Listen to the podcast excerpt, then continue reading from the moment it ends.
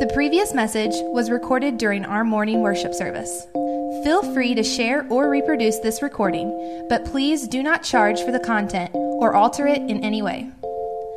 This podcast is recorded by Mike Klein. The message was preached by Pastor Daniel Edwards, and I am Kara Zent.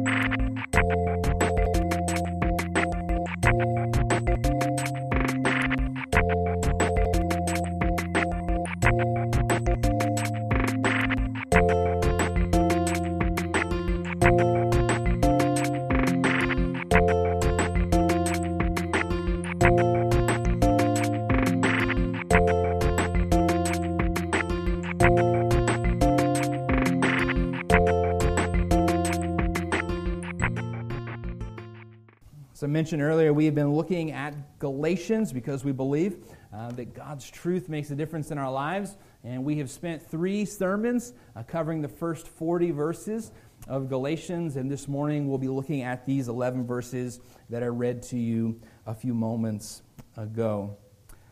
Just over 20 years ago, and it's hard for me to say that, over 20 years ago, when I was 14 and in the eighth grade, I was in choir. And I was in choir not because I had gone out for choir, I was in choir because everyone in our school was required to be in choir. It was not an elective, it was an essential.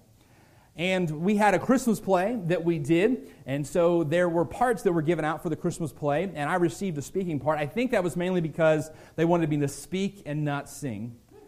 So I was called with the group of everyone else that was going to receive speaking parts to the choir room so that we could receive our parts. And they were handing out each role, and I got a speaking part. And would you believe I got the speaking part to be a preacher in this play?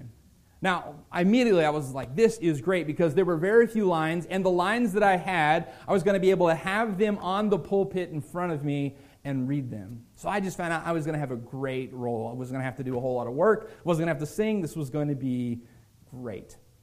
And we're sitting in these rows in the, uh, the, the, choir room, and I had a seat in the back row, and there was this guy named Billy that sat in front of me. And Billy was my friend. He was uh, a year older than me. We were, we were pretty close, and he received one of the major speaking parts. And so I'm sitting there looking over my lines, and Billy goes up to get his lines, and he's looking down at the paper with his lines on them. And as he comes back to his seat, I've noticed he's not really paying attention. He's looking at his lines. I thought, this is going to be great. And so as he turned around and went to sit down, I pulled his chair out from under him.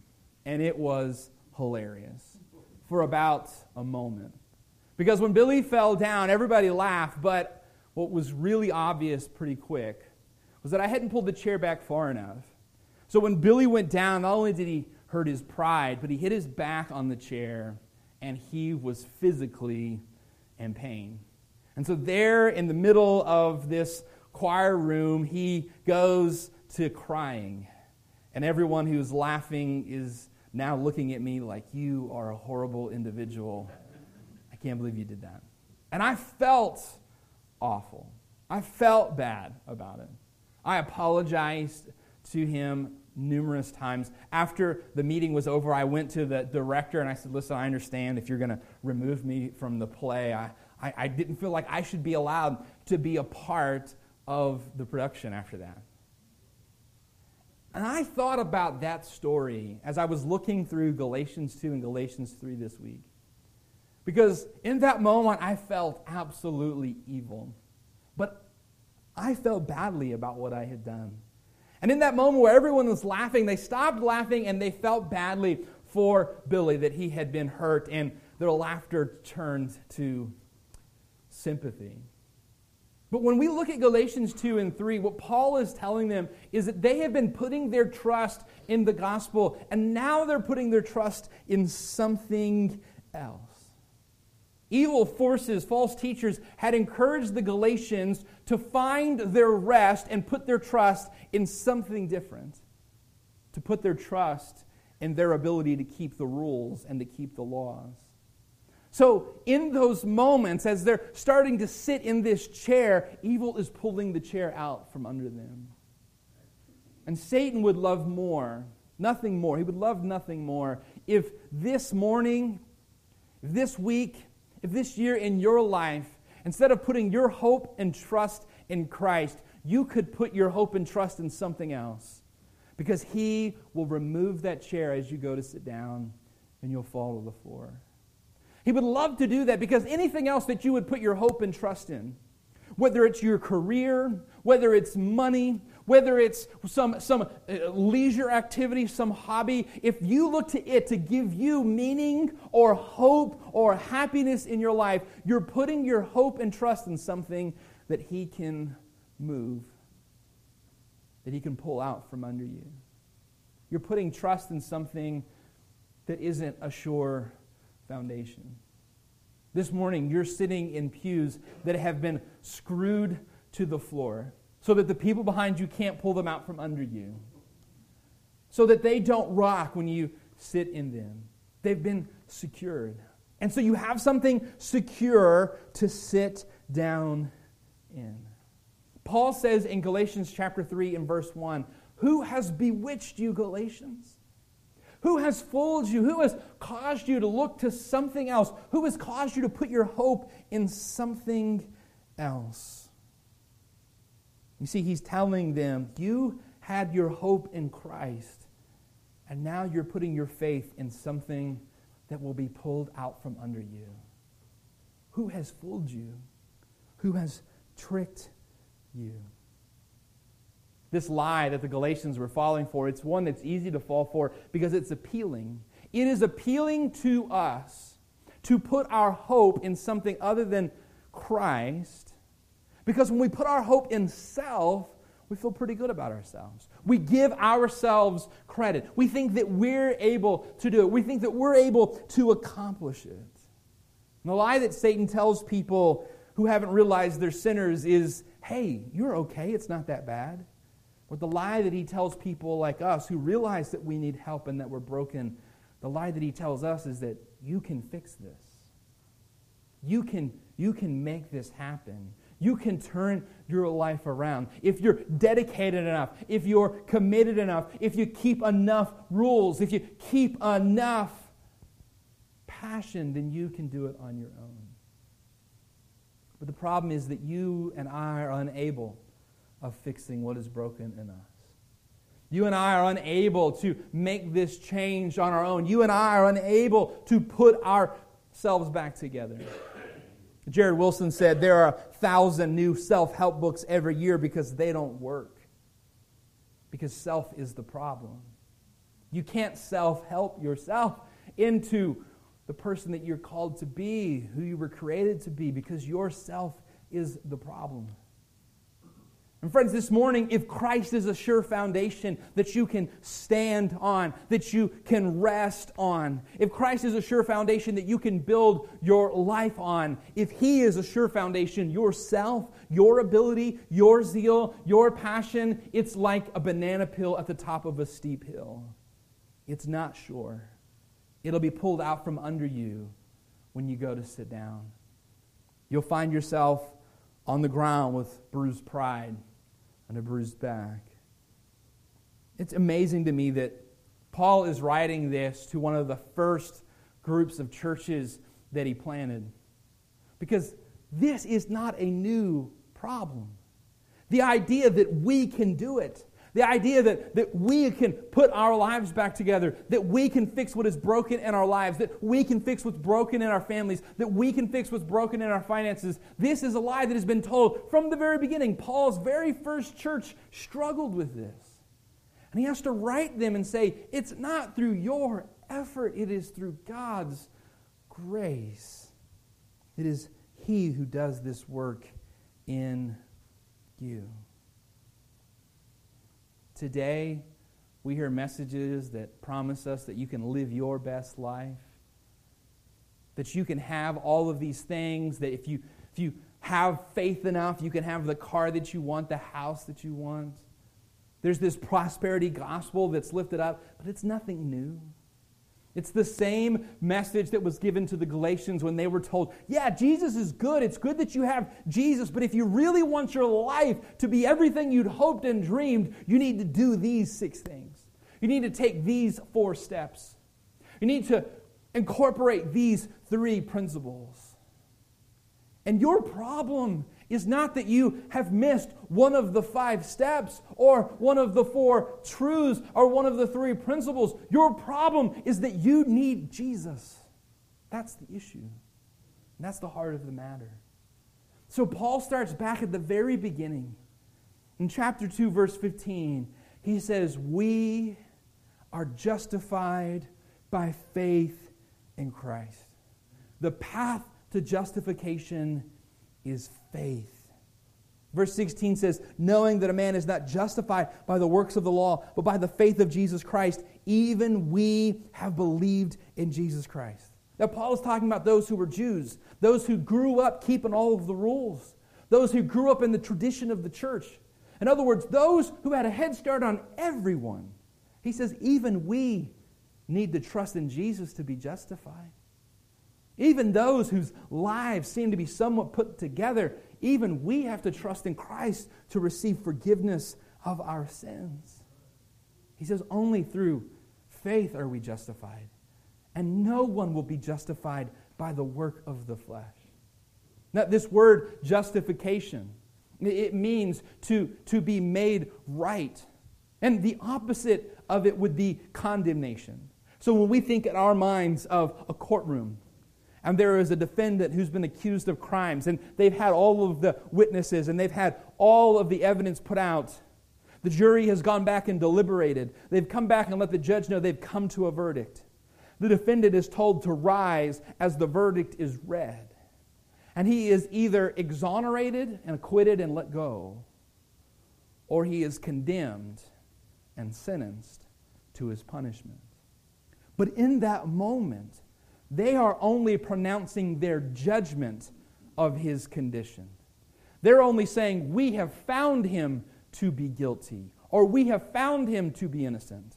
And you and I both know that there have been people they found guilty that were innocent. And there have been people they found innocent that were guilty. You see, they're, they're not saying what his condition is, they're saying what their judgment on his condition is. But what Paul is talking about here, and please get a hold of this, is that faith in Christ does not give some pronouncement on who we are. Faith in Christ makes us innocent. It's not saying that a jury finds us innocent, it's saying God has made us innocent. Do you see the difference? God isn't just showing us what He thinks, He's making us righteous. He's making us right with Him. Our courts only have the power to pronounce judgment on a man's condition, but our God has the power to change his very condition. And Paul says, even those of us who lived pretty good lives, those of us who kept a lot of the laws, God is the only one who could make us righteous. He's the only one that could justify us. And he wasn't just telling us what he thought, he wasn't telling us whether we had fooled the jury or not. He's telling us that he is making us righteous. Now, some of us, we're better than others at making ourselves look innocent, right? We're, better at justifying our actions and making excuses for what we've done. Some of us, we're no good at it at all. Just last night, my daughter came running to me and said, Lincoln, her brother, my son, Lincoln hit me first. And Lincoln said, Yeah, but she hit me second. he needs to work on his defense a little bit, doesn't he? He needs to work on his justification. He'll get there. Trust me, he'll get there. But you and I, we don't have to make ourselves out to be innocent. God makes us innocent. We don't have to make ourselves out to be righteous. God makes us righteous. And what Paul says here is that even those who had grown up in the law, Jews like us, even we must have faith in Christ if we're going to be justified. Only He can make us justified. But the, the popular idea today is that the way that we are justified is by doing good. If you were to walk up to a stranger on the street today and say, What does it mean to be a Christian? you'd probably get an answer something like, Try to do good and be kind. It may be that here this morning you think that the Christian life is trying, about do, trying to do good deeds and do what God would have you to do. That doesn't make you a Christian. Faith in Jesus makes you a Christian. That's what transforms us is faith in him. And thank goodness. Thank goodness that it is He who makes us righteous and not us who make ourselves righteous, because a lot of us, we would be a lost cause, wouldn't we? If only those that are good, only those that are good at keeping the rules, only those that are good at keeping the law, if only those are able to accept the gospel, there's a lot of us that are in bad, bad shape. Because it wasn't in my nature to do the right thing. It wasn't in my nature to do what God would have me to do. It's always been in my nature to do the wrong thing.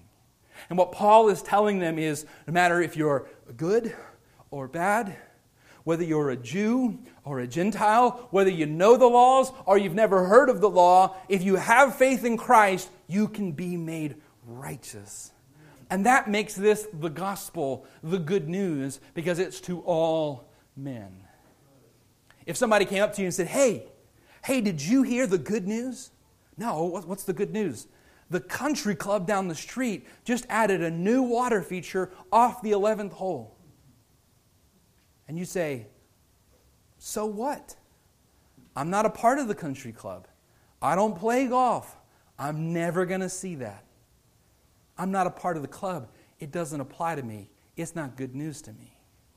And if the message of Jesus is only for those that are in the club, it's not good news. But it is the gospel message of good news because it is for all men. That all can place their faith in Christ and be justified. So Paul says when we have faith in Christ, we are made right, we're made just. So the, the path to justification is through faith. And then Paul says, So we understand this and we agree on this. Now let me show you that the path to justification is faith and the path to sanctification is faith.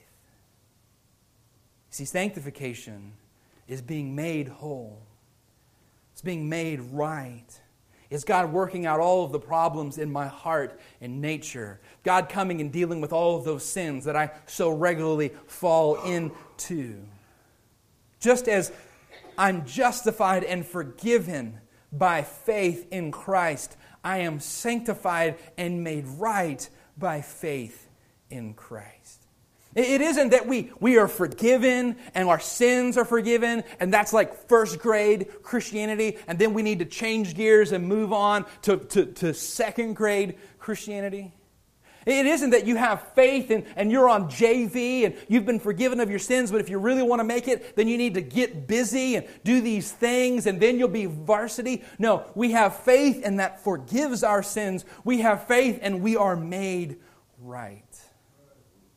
The path to justification and the path to sanctification are both paths of faith. Paul begins by refuting an argument that was common that his critics had about him. People would often say about Paul if it's all grace and we're justified by faith in God and we're sanctified by faith in God, then what's to keep people from just doing whatever they want? What's to keep people from just sinning as much as they want and then just say, okay, God, forgive me. I got faith, so I'm, I'm okay. So Paul takes that argument that was a common one, a common misunderstanding, and he tells them, looking in verses 17 through 19, he says, Listen, if I turn back to my sin after trusting Christ, that's not on Christ, that's on me. Verse 18, he says, If I build again the things which I destroyed, I make myself a transgressor. Paul said, If I realize that this, tr- this chair is not trustworthy and I walk away from it, I realize this chair is not trustworthy, so I throw it away. If I then go get it out of the trash and sit on it, it's on me when it collapses. It's not on Christ. He says, Christ is not the minister of sin if I sin while walking with him.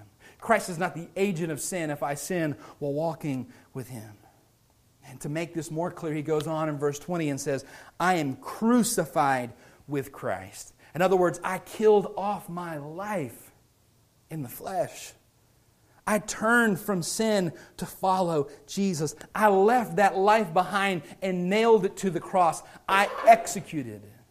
You know what Paul is saying? Paul is saying, I took my old sin nature and I threw it in the electric chair. I took my old desire to sin and I drowned it. I killed it off. I nailed it to a cross and I walked away from it. And when you and I realize that we are living a life of sin and we turn from that life to follow Christ, we are dying to that old life. We're dying to that old way of living. We're dying to those old activities. No longer am I going there. Today I'm following Christ. From this day forward, I follow Christ. When I rejected those things which I had trusted in, I nailed them to the cross. I executed them because I'm living for Christ. By the way, this is what we show when we get baptized. When we're baptized, we lay back in the water to signify that Christ died on the cross. We are in the water to signify that Christ was put in a tomb. We come out of the water to signify that Christ rose from the dead. But we're also showing that we are dying to our old way of life. We have put that old man in the grave, and we are raised to new life. We are raised to walk in a new way. We are raised to follow Jesus. And if I have trusted Jesus, if I've put my faith in Him, I'm not going to return to that old chair that Satan keeps pulling out from under me. I'm not going to return to that old life that keeps disappointing me and leaving me battered and bruised and broken. I'm going to follow Jesus. And so Jesus isn't my get out of jail free card, He's my life. He's not something I trust in to, to give me carte blanche on what I want to do. He's the thing that transforms me and changes me. So faith gives me justification, and faith makes me right. Faith makes me sanctified. For that reason, he says in verse 20, it's not me, it's him in this life. It's not me, it's him. I was crucified with Christ that I might live for him. And he lives in me. It's not me, it's him, is what he's saying. I'm thinking on this verse this week, and I remember one time I picked up Lincoln. And I was flying him around the living room like he was an airplane. And he's just giggling and laughing. Lincoln loves life when he's not beating up his sister, and he's just having a great time. And I'm making airplane noises. And Haven's sitting there, and she says, Lincoln, you're flying. You're flying. And Lincoln is laughing, and he says, No, it's dad. It's dad. And his three year old mind, he's like, Haven doesn't get it. Haven thinks I'm really flying. She doesn't know that it's dad. It's dad that's flying me around the living room. And what Paul is saying here is it's not me, it's Jesus. This life I'm living, it's not because I'm trying so hard. This life I'm living, it's not because I am so good. This life I'm living is it's Jesus. I'm flying because Jesus is carrying me. I'm walking forward because Jesus is leading me. It's Him, it's not me. And so Paul says, It's not me, it's Christ in me. I died back there. That old man is gone. The life that I live is just Christ in me from this point forward. I'm following Him, I'm just following His lead. Every good step I've made, it's been because He showed me the way. Every obstacle I overcame is because He boosted me over. It's Him. It's not me. So Paul says, How could you? How could you think that you can do this on your own? When it's Christ. It's Christ in me. It's Christ in you. So when we get to chapter 3, Paul is beside himself. He uses some really strong language verse 1 of chapter 3, he says, You fools! Who has, who has bewitched you? Who has tricked you? Verse 2, he says, Riddle me this. Did you receive the Spirit through the, through the law or through faith? Verse 3, he says, Are you so foolish to think that what started in the Spirit is going to be finished in the flesh? Verse 4, he says, have, have, have we gone through all of this in vain? Did you really not get that it was Christ all this time? Verse 5, he says, When the Spirit ministers among you and teaches you miracles, is that because of faith or because of the law? And he's asking them these questions because he's just beside himself. And I got to say that I totally get where Paul is coming from. There are times I look at my own life and I say, Goodness, Daniel, why in the world would you think that this depends on you? Because when I look back on my life, every phase, every phase where I failed were the phases where I had it in my hands. And every phase where things went well, it was in His hands. So why would I think that it's in me? I absolutely get where Paul is coming from because I've had this conversation with myself. I absolutely get where Paul is coming from because I've tried to have this conversation with some of you. What do you, what do you think? What do you think it is that made the difference in you? What do you think made the, the transformation in your life? It was God's grace. It was His Spirit. He did that in you. Why would you think that you can go on on your own? Why would you think that you can handle it on your own now? You couldn't then, you can't now. It was God's grace then, it'll be His grace now. It was His power then, it'll be His power now. Why are you trying to pick it up? Let Him carry it. He is able, you are not. Every step of the way, it has been Him. It has been His power. It has been His grace. So set it down and let Him carry it. With Paul, I want to say, when your sins were forgiven, was that because you tried extra hard? Was that because you were so dedicated? No, it was because of God's grace and your faith in Him. When you found rest and hope and peace and joy, was it because you found the secret? No, it was because God was at work in you. It was Him. It was Him. It was Him. It is Christ in me. What Paul is saying is just as faith got you here, faith will get you there. Just as faith got you here, faith will get you there. And whatever it is that you are facing right now, whatever heartache you are experiencing, and whatever obstacle you have run up against, just as it was faith that brought you here, it is faith that will get you and you don't need to graduate to the next grade. And you don't need to make varsity. You just need to keep letting Him carry you. Because it is faith. Paul says, How is it that you were fooled? Verse 1, he says, Who hath bewitched you that you would not obey the truth? Before your eyes, Jesus Christ has been evidently set forth, crucified. Paul says, How are you fooled? You saw Christ. I portrayed him before you. What is it that the Galatians are being convinced of? Someone is coming before them with an illusion and telling them, You can do it. If you have this, you'll be able to make it. And it's an illusion. Paul says, Why are you looking to something other than Jesus? Who has cast a spell upon you that you are looking at something other than Jesus, the author and finisher of your faith? You see, this path of faith that brings us justification and sanctification, this path of faith points to Christ because we are believing in Christ. I mean, think about all these verses that we just read. 2:16 knowing that a man is not justified by works of the law but by faith of Jesus Christ. Even we have believed in Jesus Christ that we might be justified by faith in Christ. 2:17 we seek to be justified by Christ. 2:20 I am crucified with Christ. Nevertheless I live yet not I but Christ liveth in me. I live by the faith of the son of God who loved me and gave himself for me. It's all about Jesus it's all about being in Christ. And Hebrews 12, 2 would say, looking unto Jesus, the author and finisher of our faith. You know what that says? That says literally, He is the pioneer and perfecter of our faith. He blazed the trail and He leads us every step of the way. Jesus made our faith possible and He will make our faith perfect.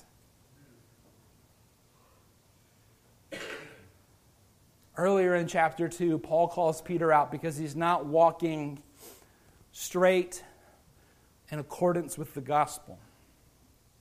He's straying off the path. You know why he was straying off the path?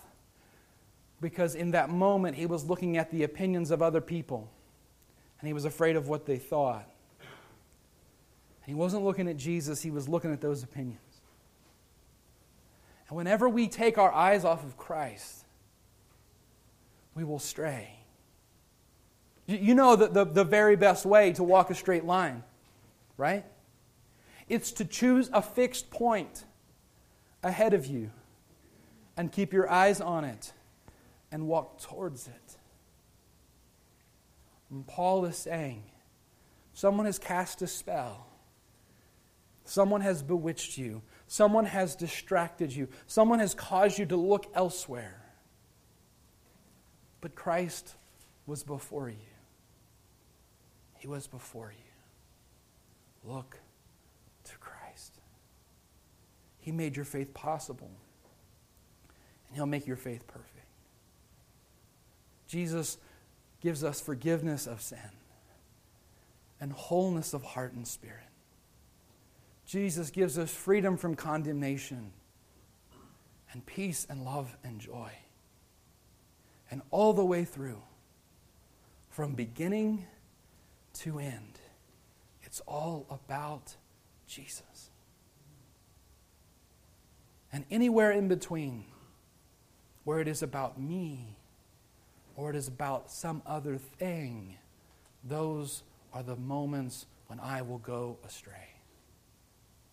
And here's the thing about putting your faith in something other than Christ it's like a cancer that spreads. Some of you, you took your eyes off of Christ when a new job opportunity came up. And you decided you were going to sit in that chair for a while. And as you went to sit down, Satan pulled it out from under you. And he laughed and he came over and he said, Oh, that must have really hurt. Come have a seat in this. Come have a seat in this chair. Give yourself over to this. Give yourself over to, to leisure. Give yourself over to this hobby. That's what you really need. And when you went to sit down, he pulled it out from under you again. And he said, Oh, that must have hurt. And you're really broken and busted up. You need a break. Come try this. Come try this. You need this. You deserve this. Come try this. And what's he going to do? He's going to do exactly what he did every time. Why is Paul so brokenhearted over these churches and these people up in the mountains? that have strayed from the gospel because he knows they're putting their faith in something that will be pulled out from under them and hurt them. He says, Keep your eyes on Christ. Faith in him is what brought you forgiveness of sin. Faith in him is what will make you whole. Keep your eyes on Jesus. Let's bow our heads for a word of prayer. Father, I pray that you'd work in our hearts. And Lord, that if you laid your finger upon anything in our heart that we are trusting in over you. Lord, anything that has distracted us from our devotion to you, our life in you, Lord, may now be a moment that we offer it up in confession to you. Lord, I pray for the person who's facing difficulty, adversity, Lord, there's an obstacle before them. Lord, I pray that they would see that if they would give that to you, that you will lift them. Lord, that it is it's you in us. It is not us, it is you. Lord, it is your strength, it is your love, it is your hope, just as much as it's your breath in our lungs. May we trust you for the forgiveness of our sins and the restoration of our hearts. Work in someone's life this morning, I pray, in your precious Son's name. Amen.